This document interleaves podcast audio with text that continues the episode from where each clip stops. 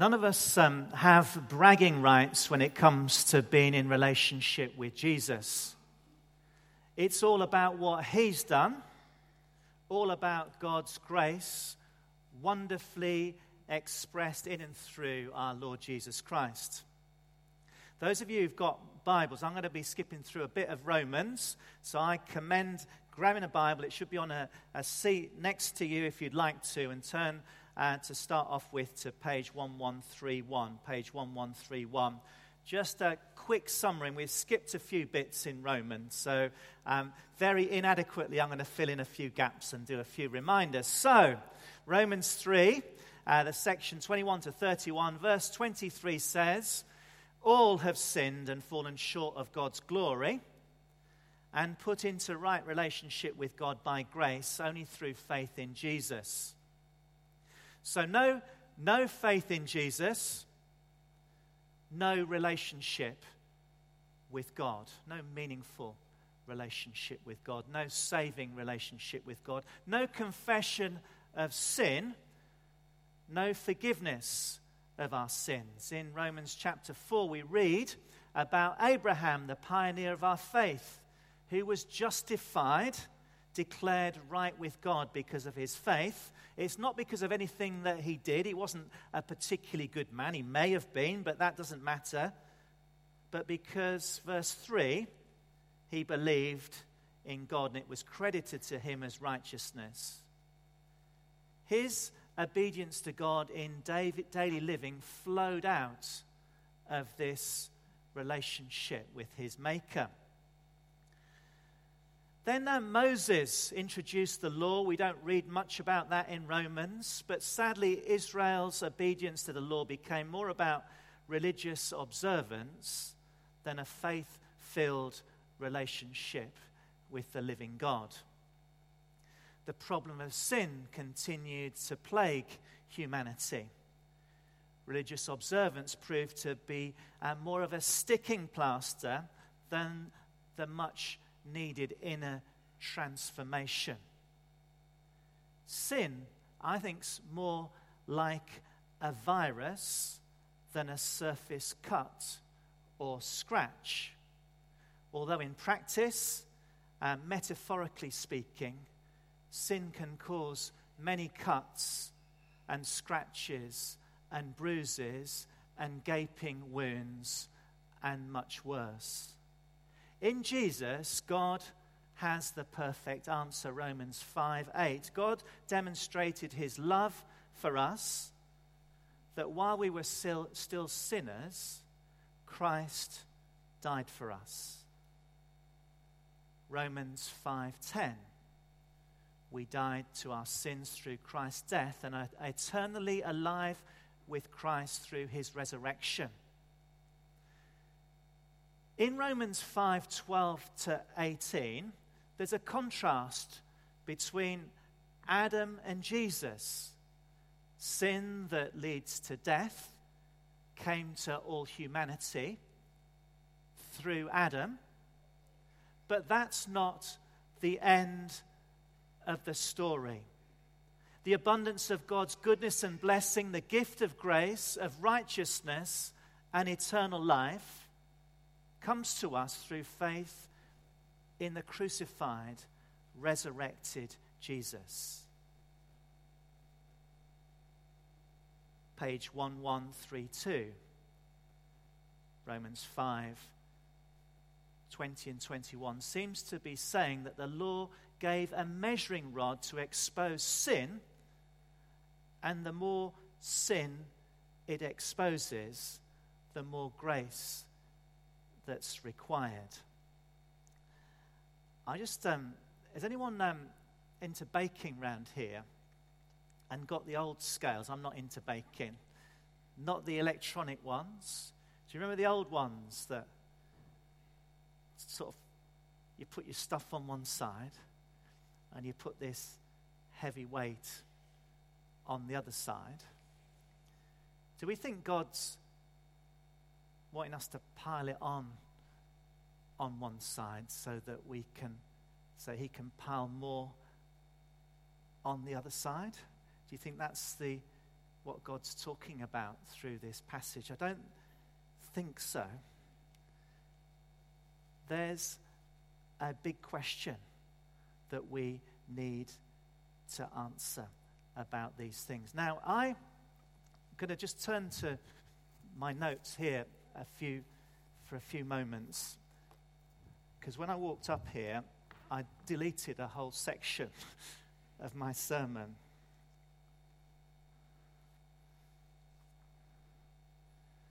I was just wondering, um, a little bit later on in the passage, it talks about us being instruments of God's grace and uh, mercy. Romans 6 13, it talks a little bit about mastery. And, um, and I was going to borrow Stephen's guitar for a few moments. Does anyone play the guitar round here? Probably not. Some of you play the guitar? Does any of you play the guitar? Stephen, are they allowed to play your guitar? He's gone out. He's taken it out with him. What's that instrument there? Is it a cello? I don't think we're going to get anyone to play this. Would you trust anyone in this congregation to play your cello? Under supervision. I'm just wondering when it comes to our lives, what we let have mastery over us. If we're instruments of God and supposed to be instruments of His Holy Spirit, why would we let ourselves be maybe put into the hands of those that don't know how to play the instrument very well, or give in, if you like, to sort of sinful desires to play the instrument in the way that God has never intended? I read from Romans 6:13, don't offer parts of your body as instruments of wickedness, but rather offer yourselves to God as those who've been brought from death to life, and offer parts of your body to him as instruments of righteousness. Sin should not be your master, because you're not under law, but under grace.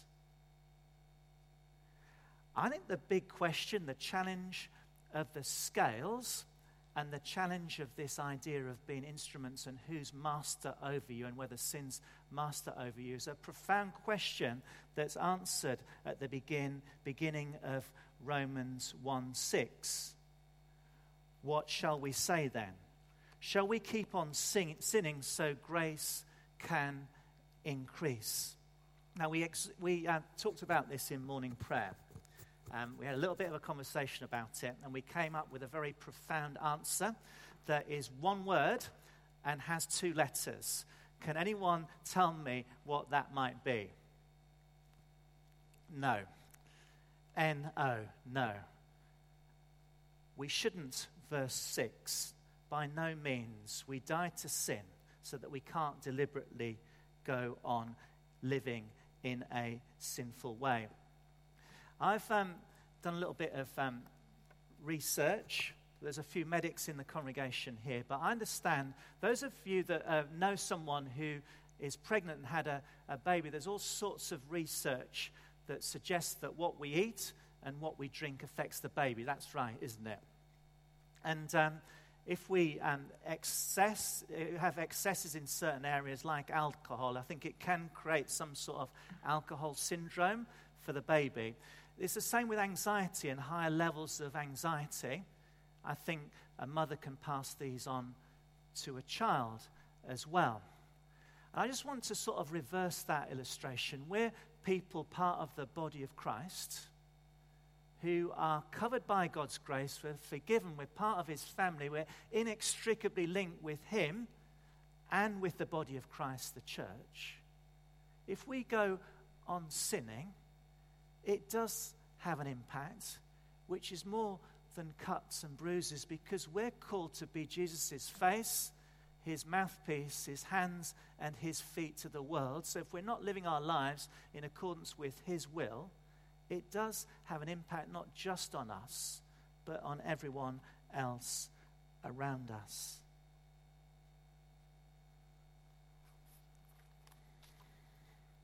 Romans 6:14 Sin must not be sovereign otherwise you'll obey its desires. Romans 6:11 What does it mean then? And this is a big question. To be dead to sin but alive in God in Jesus Christ. One of the profound mysteries and benefits of the Christian faith is that we are and can be in a close relationship with a holy God. Jesus' death on the cross is the only perfect atoning sacrifice for the sins of the whole world. Our confession of faith in Jesus and confessions of sin cleanse us and free us from our sins, deals with anything that has or might get in the way of our relationship with God. This is grace, God's unmerited favor to us. It's a gift freely given and undeserved. When asked for and received, we are forgiven. Our sins, past, present, and future, are not held against us. Psalm 136, verse 3 declares, Blessed are those who always do what's right.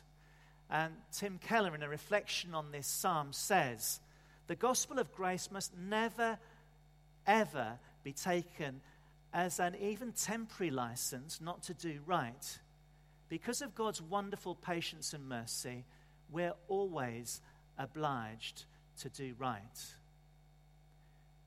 May we be so captivated by God's amazing grace that we live our lives to glorify Him and cooperate with God and His purposes and do the good works that He's called us to do so that He continues the good work that He's promised will go on to completion. So back to Romans 6 1. Shall we go on sinning so that grace may increase? No. By no means. We are those who've died to sin. How can we live to it any longer? Surely no true follower of Jesus would think in those terms. Sin damages our relationship with God and neighbor, makes a mockery of God's ongoing work in us. Yet all of us, to some extent, do go on sinning with well grooved and sinful patterns of thinking and behavior. 1 Colossians 10:12 says, "So if you think you're standing firm, be careful that you don't fall. No temptation has over, overtaken you except that which is common to human beings. And God is faithful. He'll not let you be tempted beyond what you can bear. But when you are tempted, He'll also provide a way out so that you can endure it. The very good news is that God the Holy Spirit teaches us what is right, convicts us of what is wrong, sustains us when we struggle, guides us when we're attentive, assures us of God's love, gives us life, and sets us free from the power of sin and death.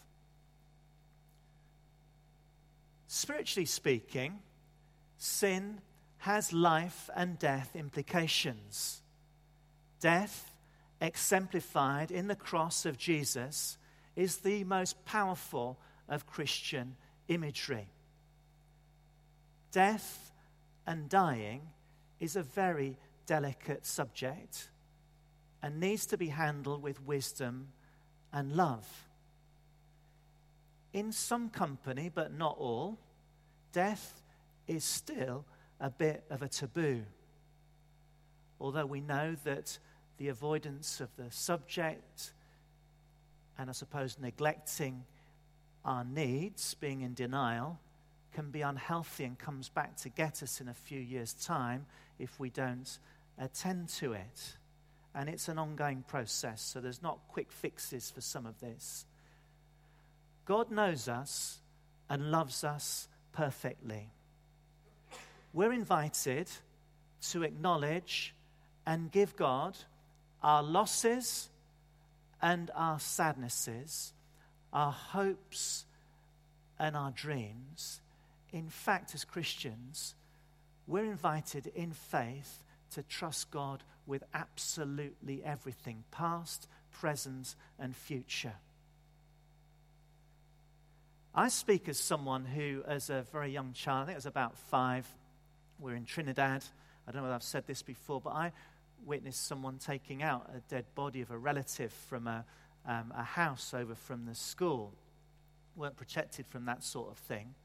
But I remember having nightmares about that for years and years after. And I was only actually sort of healed or delivered from it when I came to an adult faith in Jesus, the resurrection and the life. Images and indeed the reality of death and dying, crucifixion and resurrection are at the heart of the gospel. In a large Christian community like this, there's all sorts of complexity, and some of us will be having, um, I suppose, really difficult, sad moments.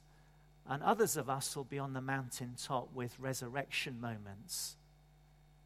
The passage strongly reminds us when it comes to sin, to put it to death, to hide it in God. Along with all that's good as well, we hide the whole thing in God so that we can be made eternally alive in God through Jesus Christ. The central imagery and truth of the gospel I think is perfectly illustrated in baptism. We've just moved down from West Yorkshire, Ilkley, but near there, uh, there's a place called Mirfield where they do um, training of vicars, but there's also a monastic community there, the community of the resurrection. It's not really my thing, but I managed to be, uh, we did go over there and have a little bit of visit. And uh, I think it's fascinating observing uh, worship spaces and buildings and what they tell you about what's important about that community. So look around here and tell me what you think's imp- what's important about Holy Trinity Claygate. You go to Mirfield, and in the central worship area, there's, um, there's right at the back, there's this font that you have to step up into and you disappear into and you step out the other side. And for me, it speaks of being fully immersed in God and coming out the other side as a new person. You leave all the sins behind. You know all about the theology of baptism, but really, really powerful. Wasn't expecting that at this place at all. Then I go to the front, and there's this like block of stone. It's like a big cube. That's interesting. Simplicity, I sort of get that. But I went round the other side, and the other side of the stone, where in front where the the monk or the priest would sort of stand, it's carved away like a tomb. Well, I thought I'll have a little look in there. And you know what? It was empty. Jesus is the resurrection and the life. With that in mind, let's read sections, large sections of Romans 6. Romans 6 3. Or don't you know that all of us who are baptized into Christ Jesus were baptized into his death? It's like a covenant. God doesn't break these covenants. We're therefore buried with him through baptism into death, in order that just as Christ was raised from the dead through the glory of the Father, we too may live a new life. We are redeemed. Verse 5 If you've been united with him in his death, in a death like this, he will certainly also, we will certainly also be united with him in the resurrection, in, the, in a resurrection like his. Our sins die with Christ so that, with certainty, we can be made fully alive in him forever. Verse 10 The death he died, he died to sin once for all, but the life he lives, he lives to God, and we live in him. Verse 11 In the same way, count yourself dead to sin, but alive to God in Jesus Christ. Therefore, do not let sin reign in your mortal body, have mastery over you, so that you obey its evil desires. Quite a lot to take in there, but I think we get the point, don't we? In Romans, there's quite a lot of images. Another image is of slavery. Romans 3:23 for all have sinned and fallen short of the glory of God and are justified freely by his grace through the redemption that came through Jesus Christ. 622 but now that you've been set free from sin and have become slaves to God the benefit is that we take on God's holiness and share in his eternal life Romans 6:23 for the wages of sin is death but the gift of God is eternal life in Christ Jesus our Lord. As Christians we draw deep assurance from passages like this. 6:18 you've been set free from sin and have become slaves to righteousness. Imagine just for a moment that you've been found guilty of a crime. It didn't have to be a very big crime in the Old Testament, just any crime that fell short of the law. And I think the, um, the judgment was that you needed to die. Imagine that you have been found guilty of something, been imprisoned by, uh, over it as well, and then quite miraculously you were pardoned and set free. I think they're allowed to do that sort of thing in the States from time to time. Let's hope they use that judgment wisely when it comes to people in high office. Such joy if we are forgiven uh, from things that we don't deserve to be forgiven from. But we're so used to living in the prison mindset, under the prison regime, that uh, we're sometimes, when we're set free, we're slow to adjust to our newfound freedom. Maybe immediately when we're forgiven, quite a few things change. Uh, but other forms of behavior um, are so well grooved that it takes us quite a lot of time to change them. Isn't it a bit like that for all of us as Christians, to live as free, forgiven, beloved children of God under God's righteous law of love. But we do need to retrain, be transformed. We get that in a few, weeks' time, Romans 12, by the renewing of our minds, and to live in ways that prepare for Jesus' return. There's all sorts of ways that we do this renewing, God does the renewing, meeting together for worship, fellowship groups, prayers, being accountable to one another, etc., etc. A question What is it that we're struggling with this morning? A besetting hurt, a besetting fear, a besetting sin, a besetting loss of hope in Christ, we have the power to overcome it, be transformed, and take steps of faith, sometimes faltering forward with Jesus. We need to share these things first and foremost with God. He knows them anyway, but just confessing them has power. Maybe also confessing them, sharing them with one another, those that you know and love. Making ourselves accountable to those that we trust within the body of Christ. Maybe, just maybe, as some of you could share those this morning. We're going to have prayer straight after I've spoken for God to give you strength and hope and know that you have a very promising future with Him. When we consider the wonder of the gospel, there's just so much to celebrate. And it's so exciting to be around people who've found faith or rediscovered faith or something amazing's happened. We need to hear the good stuff and some of the struggles. Beloved children of God, we are set free and already healed because of what Jesus has done. Beloved children of God, know that we're already forgiven of our sins, past, present, and future, but mustn't abuse that grace. Beloved children of God, this morning, God invites us to encounter Him afresh with His transforming love. Those of you who've um, done the Alpha course or been around it may have heard some amazing stories. I've been doing Alpha courses for years and years, and it's not just on Alpha that these happen, but loads of good stories on Alpha. Last year I was doing the Bible in a year, which HTB do. Nicky Gumbel and his wife, I think, do the, the readings every day. It was an interesting discipline. On uh, September the 14th, day 257, um, he shared this story. Four months ago, so that's a year and four months ago, Sam Morris, 23, was a militant atheist.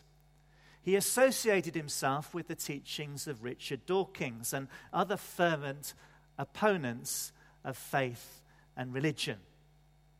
One evening, he went online and discovered that the Alpha course was about to start within easy access of his home, which brought him to uh, London, the HTB church. He turned up thinking, I'm going to take a few irrational Christians here, I'm going to take them down. But his encounter with the teachings and the person of Jesus Christ was not what he expected.